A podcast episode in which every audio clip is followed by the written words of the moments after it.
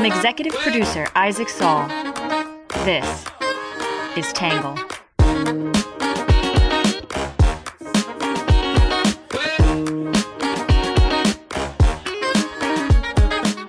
Good morning, good afternoon, and good evening, and welcome to the Tangle Podcast, the place we get views from across the political spectrum, some independent thinking, and a little bit of my take.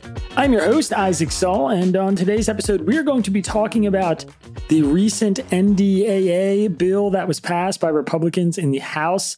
That is the National Defense Authorization Act, and some of the controversial amendments that were inside it, which got a lot of people talking. A couple quick things before we jump in. First of all, we have a correction. Unfortunately, this is our 87th correction in our 208 week history. Sometimes in life, things tend to come in bunches, and that's why we have expressions like when it rains, it pours. We had a correction in yesterday's newsletter that was kind of a written correction. But anyway, yesterday we said in a quick hit that Iowa's new six week abortion ban had been struck down by a federal judge.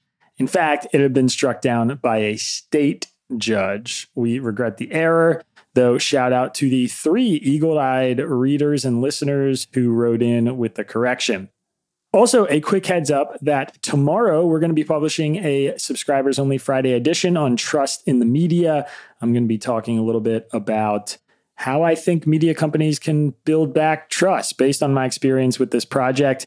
And I'm going to do it now because a new survey recently came out showing that trust in media is at an all time low. And finally, we are releasing, actually, by the time you hear this, it will be released, a new YouTube video that is effectively a blooper reel from the first 23 videos we've published of me just screwing up. It's a thank you because our YouTube channel hit 5,000 subscribers and we wanted to do something fun. So please go to Tangle News on YouTube, subscribe, watch the video, have a good laugh, I hope, and uh, stick around for a lot more content to come on that front. All right, with all that out of the way, we're going to jump in with some quick hits.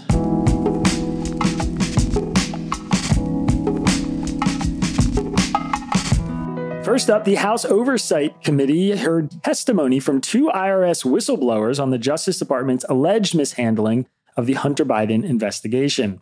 Number two, Wesleyan University announced that it will end legacy admissions, the practice of favoring relatives of alumni for acceptance. Number three, Russian drones and missiles struck grain facilities in the Ukrainian port city of Odessa. An estimated 60,000 tons of grain were lost just days after Russia pulled out of a grain exports deal. Number four, the Biden administration issued a memo seeking to bar federal funding for the Wuhan Institute of Virology after it failed to comply with information requests. Number five, a federal judge denied former President Trump a new trial in the E. Jean Carroll case.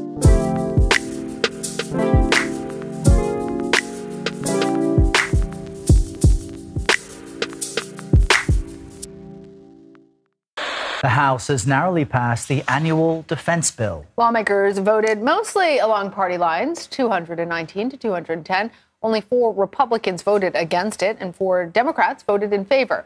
The package includes a number of controversial amendments, including a ban on the Pentagon covering travel expenses for service members seeking abortions. The U.S. House passed a nearly $900 billion budget for the armed forces today, largely on partisan lines.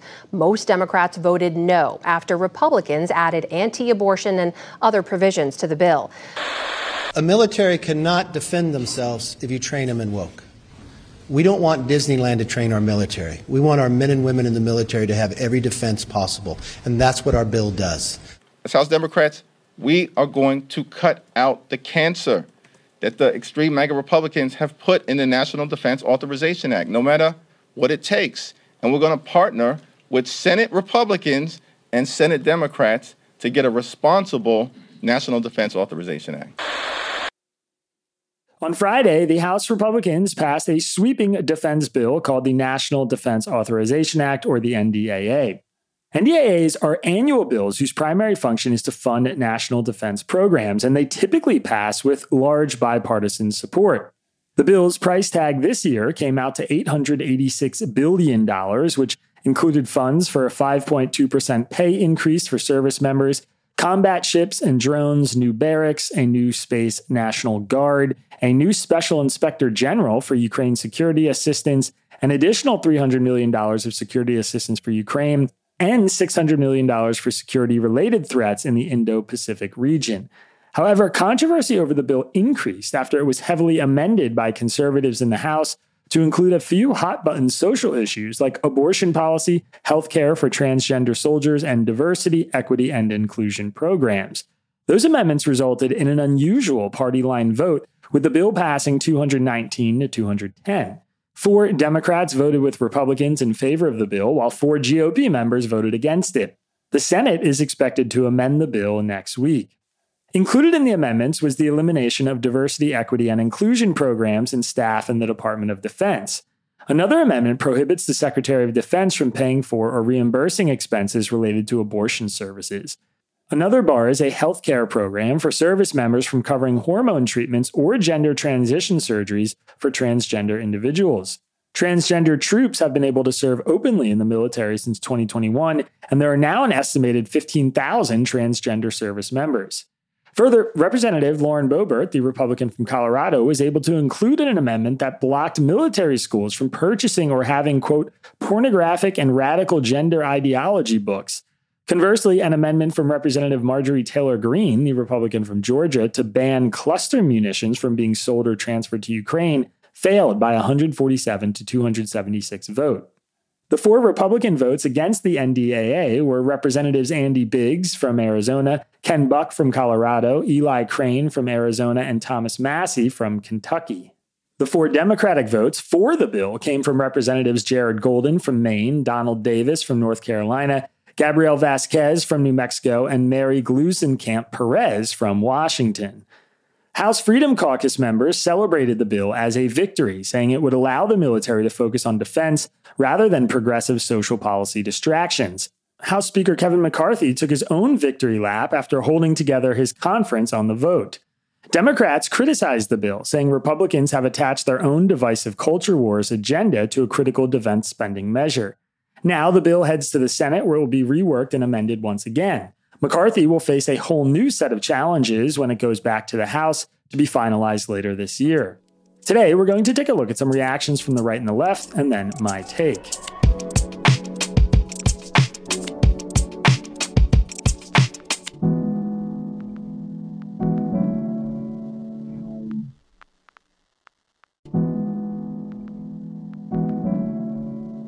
First, we'll start with what the right is saying. Many on the right support the amendments, arguing that McCarthy and House Republicans both notched another victory. Some say funding for DEI initiatives has no place in the military and no connection to military readiness. Others argue that the military does not need DEI programs, and most Americans agree. The New York Post editorial board celebrated the bill, saying McCarthy scored another victory. One provision eliminates diversity, equity, and inclusion programs and staff within the Defense Department. This is absolutely non negotiable. America's warfighting capacities have been severely dented by massive failures to meet recruitment goals, largely driven by the Pentagon's turn to wokeism. Indeed, it's a great mystery why the government agency tasked with keeping America safe and strong should waste a single cent on DEI. It's hard to think of a job field where merit and ability matter more. Another provision stops healthcare coverage under a service member program for hormone treatments and gender confirmation surgeries. Whatever your view of trans treatments, there's zero reason for the federal government to fund them with taxpayer dollars. That goes for the rule blocking payment or reimbursement for expenses around abortions, too. Why should taxpayers, many of whom morally object to abortion, fund that? There's also an amendment to keep books like Gender Queer, a pornographic cartoon that progressives want children to read for some reason, out of military school libraries. What role does such lit play in national defense? In National Review, Rich Lowry said the military doesn't need DEI. The US military has been a model for decades of how to build a racially diverse institution that is united by a common purpose and standards. That doesn't mean it is perfect, nothing is, but it was notably diverse long before anyone thought it needed DEI training, Lowry said. Thankfully, by its standards, the Pentagon doesn't spend much on DEI, which is a scammy fad that has ballooned into a more than $3 billion industry, even though there's no solid evidence that it works, and it may well make things worse. At the very least, DEI is another administrative burden. A recent report on the fighting culture of the U.S. Navy, prepared at the direction of Senator Tom Cotton and several Republican congressmen, noted that non combat curricula consume Navy resources, clog inboxes, create administrative quagmires, and monopolize precious training time. At worst, it is injecting a poisonous ideology into a fighting force that needs to look past racial and other divisions and needs to believe in this country's worth. In The Federalist, Dominic Sansone said Republicans should reject Democrats' culture war if they want praise. Republicans such as Representatives Ronny Jackson of Texas, Matt Gaetz of Florida, and Scott Perry of Pennsylvania argue that the issues around abortion and transgenderism make no sense in terms of finances or force readiness, Sansone said. The leftist response to what seems like common sense for most of the country, and indeed would have been acknowledged as such by Democrats a mere 10 years ago, reveals the unbridgeable ideological chasm that currently separates the two sides. For those on the right, that we are even debating the notion that the military should fund abortion or genital mutilation surgeries for service members, let alone actively attempt to inculcate them in the tenets of so called diversity, equity, and inclusion, is the sign of a sick and diseased body politic. Additionally, the point of faith in diversity as our greatest strength allows those who have no conception of combat to argue that less of it will logically weaken our fighting force. Biden is unlikely to accept the bill as is, and most Republicans will probably fold on the final passage. But no meaningful change will happen unless Republicans can force through more than symbolic wins.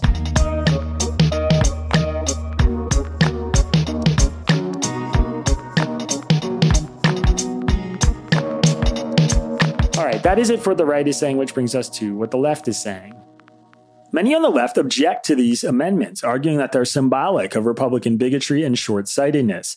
Some suggest Republicans are pro military until it includes women or transgender service members. Others say things are getting more and more awkward for Speaker McCarthy. The Fresno Bee editorial board said Republicans love to wrap themselves in the flag and proclaim their patriotism, but only when it suits their purpose. But pay travel costs for a female sergeant in the Army with a pregnancy that, for medical reasons, must be ended and who must travel to a state where abortions are performed? Why, that's an unacceptable use of taxpayer dollars, say these same Republicans. Support diversity efforts? That is nothing but wokeism, say conservatives. And don't even bring up the Pentagon support for helping service members with gender transition, the board said. These members argue that the government shouldn't be paying for abortions, but time off for needed medical services plus gas and motel money is not paying for abortions. Recruiting has become difficult for the military, so it is understandable that the Pentagon would include diversity efforts in its outreach. If recruits see people like them in the military, chances are good that more Americans will be attracted to join, the board said. When servicewomen have to go out of state for medical care, every defense possible is just an empty talking point. When barriers to diversity are built into a military spending bill that for 60 years has been a solid bipartisan measure, that is not helping the Pentagon with recruitment. And prohibiting the military from offering health coverage for gender transition surgeries, as the GOP's bill does, further alienates soldiers, sailors, and airmen seeking such help. In USA Today, Rex Huppke said that the Republican Party is all about hate and fear. If you want to know what the Republican Party is all about, what the party formerly devoted to national security and law and order presently stands for, give a listen to one of its highest ranking members sending a message to the military, Huppke said. Stop using taxpayer money to do their own wokeism, House Speaker Kevin McCarthy said Friday after the passage of a defense bill Republicans loaded up with culture war nonsense amendments. A military cannot defend themselves if you train them in woke. We don't want Disneyland to train our military, he said. A majority of Americans would hear or read that and ask, Is that English? What on earth is that guy talking about?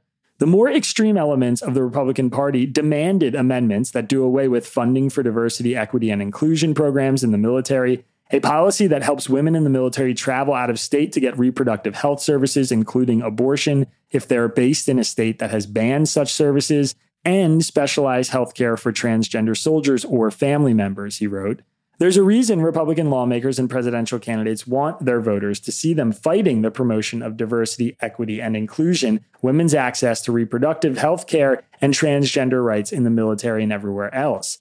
These things are seen as threats, not as rights, not as science backed medical needs, not as proven steps to create stronger, smarter workforces or more cohesive military units, just threats. In the New York Times, Michelle Cottle said it's getting really awkward for Speaker McCarthy.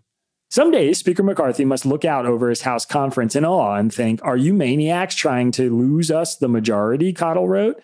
Thursday may well have been one of those days, as hard right crusaders larded up the National Defense Authorization Act with divisive, culture warring amendments taking aim at abortion access, transgender medical care, and diversity training. The odds of this bill becoming law are less than zero, but House conservatives aren't aiming to make serious policy gains here. This may play well in deep MAGA districts, but not so much in battleground states. Those areas are admittedly increasingly rare, Cottle said, but with a majority this scrawny, House conservatives are playing with fire. All Democrats need to do is flip a handful of seats to snatch the gavel from Mr. McCarthy's hand. They could, say, claw back some of the ground unexpectedly lost to Republicans in New York in last year's midterms, and they could pick up a seat or two thanks to a recent Supreme Court ruling on the Voting Rights Act that may lead to various southern states redrawing their congressional districts to address sketchy gerrymandering.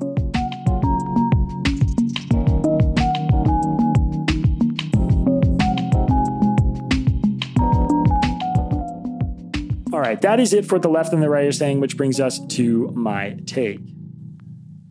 So, first, there is little doubt that these amendments are going to be scrapped. So, as a matter of importance, this version of the NDAA doesn't hold much weight. It won't become law as long as President Biden is in office. But the policy debate here does seem worth having, not just because Republicans managed to pass this bill out of the House, but because in the next few years they very well could have had the numbers in the Senate and a president in the White House who would make these amendments law. I'm actually sympathetic to the position that diversity, equity, and inclusion funding might not be something that's worth the military's money. It's not so much that there is a preponderance of evidence that DEI training makes racial tensions at organizations worse, it's that there's very little evidence that it actually makes them better. Anecdotally, having participated in a few of these employer trainings myself, I can't say I'm surprised. The trainings vary widely in content quality and helpfulness, and some have been shown to create more animosity and negative backlash than anything else. Now, does this mean we should simply scrap every employee in the military who works in programs meant to make soldiers feel more welcome? I'm less convinced. But skepticism of DEI programs more broadly and objections to dumping hundreds of millions of dollars into them, as the military has, is a very reasonable position to me. Still, Congress should be careful not to overstep here. Having representatives so confidently remove something that the Pentagon says is in its best interest is no small thing. When it comes to things like abortion or healthcare for transgender soldiers, my position is consistent. The government should have the most limited role possible. For some, that means the government should have no role in spending any money supporting services related to abortion or something like hormone therapy.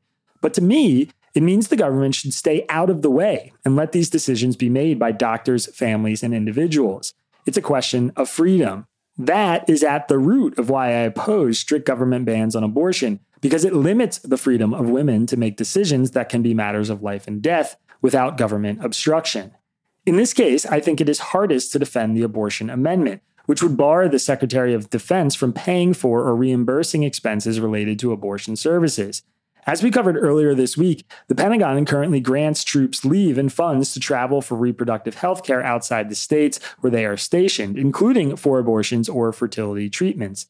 This provides a reasonable way for Republicans to change that policy. So at least they are not going the route Senator Tommy Tuberville has gone by obstructing military appointments. But I still think they are wrong.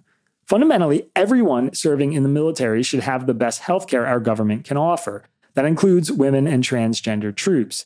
Great healthcare is exactly the kind of perk that would attract more recruits, and it is exactly the kind of thing that keeps troops healthy, active, and able to serve. Even if you are opposed to abortion on religious or fundamental pro life grounds, there are going to be women in the military who face dangerous pregnancies and should have access to abortion services.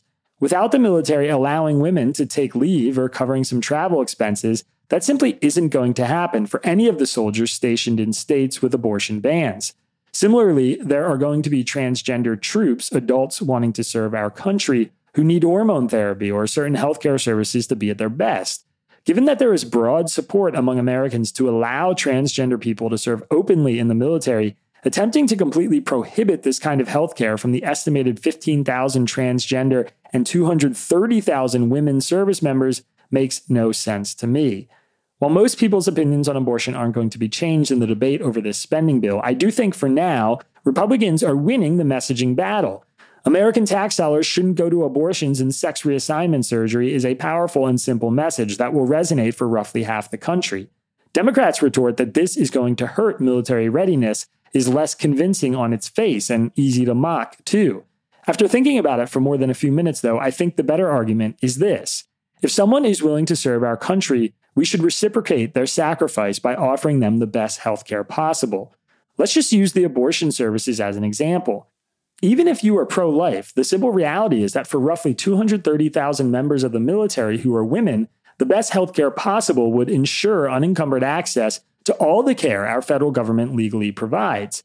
Amendments like this threaten that access, and in the long term, it's not unreasonable to think that would end up hurting military enlistment, which is already floundering. Not only would it mean service members needing hormone therapy or health care for a dangerous pregnancy wouldn't be able to get one, but that any potential recruit who wants access to those services will end up looking for work elsewhere. And that's to say nothing of the many impacted who are already enlisted.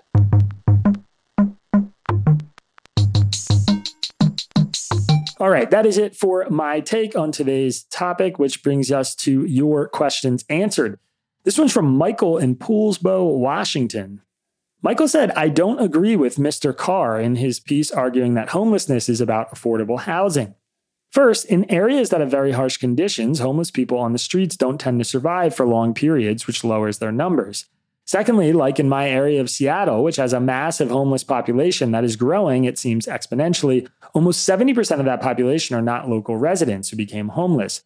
Rather, they're homeless individuals from out of state who have migrated to the area. What are your thoughts on that perspective? Michael said.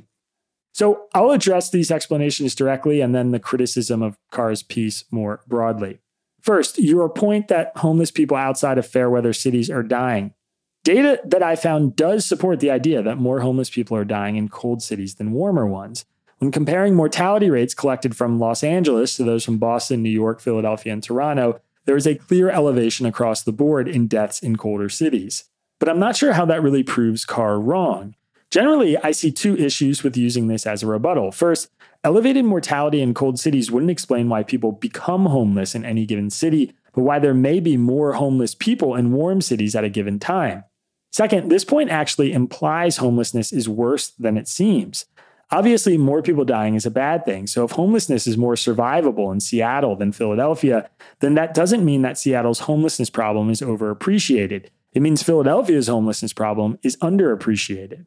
Second, on homeless migration, everything you said to support this was an impression and is not really supported by the facts. It seems like homelessness in Seattle is growing exponentially, but it isn't. It's growing linearly and in concert with increasing rents, believe it or not. 70% of Seattle's homeless population are people who moved to the city. 70% of Seattle's homeless population are people who moved to the city. That's not true. In Seattle, the number is more like 15%, and most of those who aren't from the area are still from the Northwest. In a great piece in The Atlantic, Jerusalem Demsas wrote about a study in San Francisco which showed that 90% of the city's homeless population had lost housing in California. And of the 10% who hadn't, a third were from California, while most had family or friends in the area. My thoughts on the perspective you offered are increasingly mirroring Demsas's thoughts. Housing just breaks people's brains. There are uncountable reasons why people who are vulnerable to homelessness become vulnerable. But I think the evidence is very strong that the reason why vulnerable people become homeless is simply that there aren't enough places for everyone to live.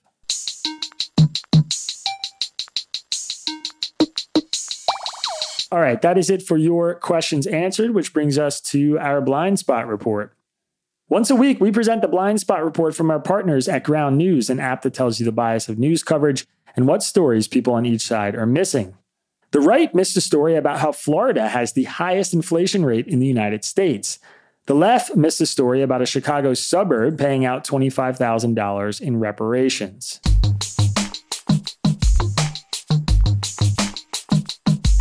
All right, that is it for our blind spot report, which brings us to our numbers section today. The percentage of Americans who support allowing openly transgender troops to serve in the military is 66%, according to a 2021 Gallup survey. The percentage of Republicans who support allowing openly transgender troops is 43%. The percentage of Democrats was 87%, and the percentage of independents was 66%. Finally, the percentage of the public that supports allowing women in the military to serve in ground units engaging in close combat was 66%. That's according to a 2013 Pew survey.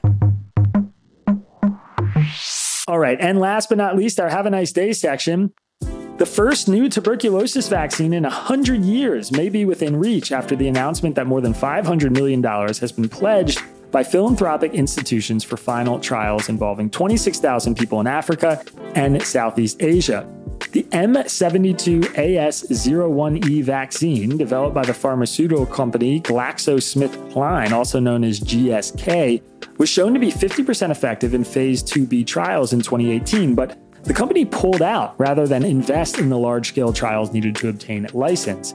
Then in 2020, GSK passed the license to the Bill and Melinda Gates Medical Research Institute, which will put up around $400 million for the phase 3 trials, while the global charitable organization Wellcome will provide up to $150 million. TB remains one of the world's deadliest infectious diseases, said Julia Gillard, the chair of Wellcome. The development of an affordable, accessible vaccine for adults and adolescents would be a game changer in turning the tide against TB. The Guardian has the story, and there's a link to it in today's episode description. All right, that is it for today's podcast, everybody. Quick reminder we got a new blooper reel up on the YouTube channel, Tangle News on youtube.com.